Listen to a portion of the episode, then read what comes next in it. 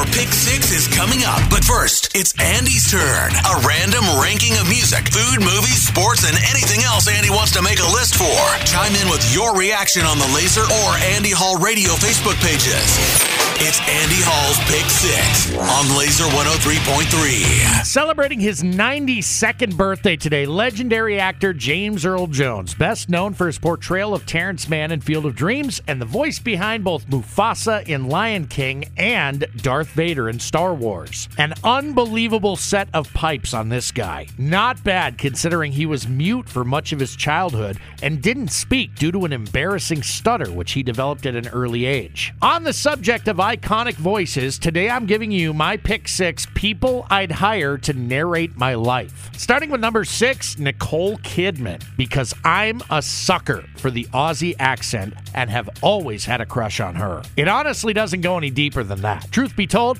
there are a ton of female voice actors I'd be more than happy to hire for this illustrious position. But when it comes to tall and gorgeous Australians, like Mr. Miyagi would say, no can defense. Coming in at number five, Sir Patrick Stewart. I've always appreciated his sharp wit and dry humor, packaged within an intellectually superior and proper Englishman tone and tenor. Plus, I was a Star Trek The Next Generation guy growing up. Like, I've seen every episode at least twice. That series ran from 1987 to 1994, nearly 200 episodes. I think Captain Picard would do a great job narrating my every move and sound cool doing it. Speaking of cool, at number four, Matthew McConaughey. That cool, laid back Southern twang would be a perfect juxtaposition up against this crazy lifestyle of mine. A walking contradiction, as Green Day once sang. This rock and roll historian meets dad of three in the northern suburbs of Des Moines, Iowa would be an interesting backdrop for McConaughey's smooth and unwavering delivery. Or maybe I just go dazed and confused on the bit, because that fits too. Ranking number three on my list, Sam Elliott.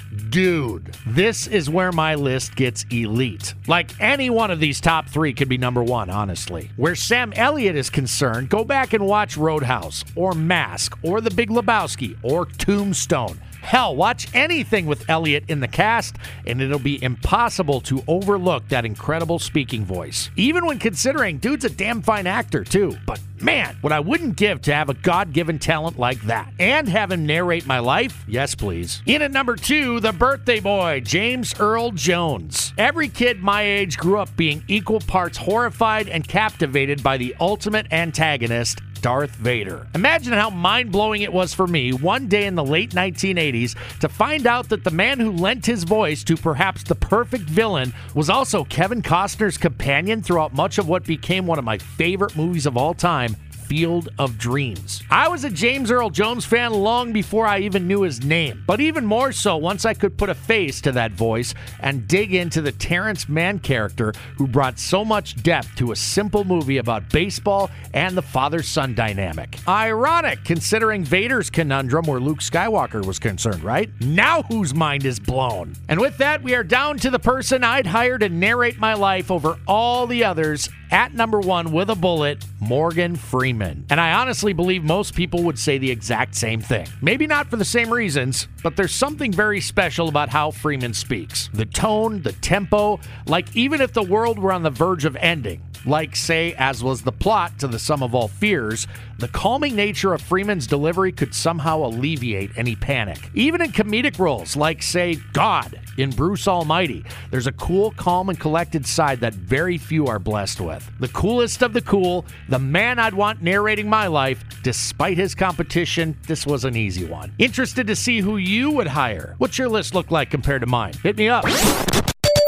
Was Andy Hall's Pick Six. Looking for your thoughts and opinions on the Lazer or Andy Hall Radio Facebook pages. Stay tuned. Your Pick Six is coming at the top of the hour on Lazer 103.3.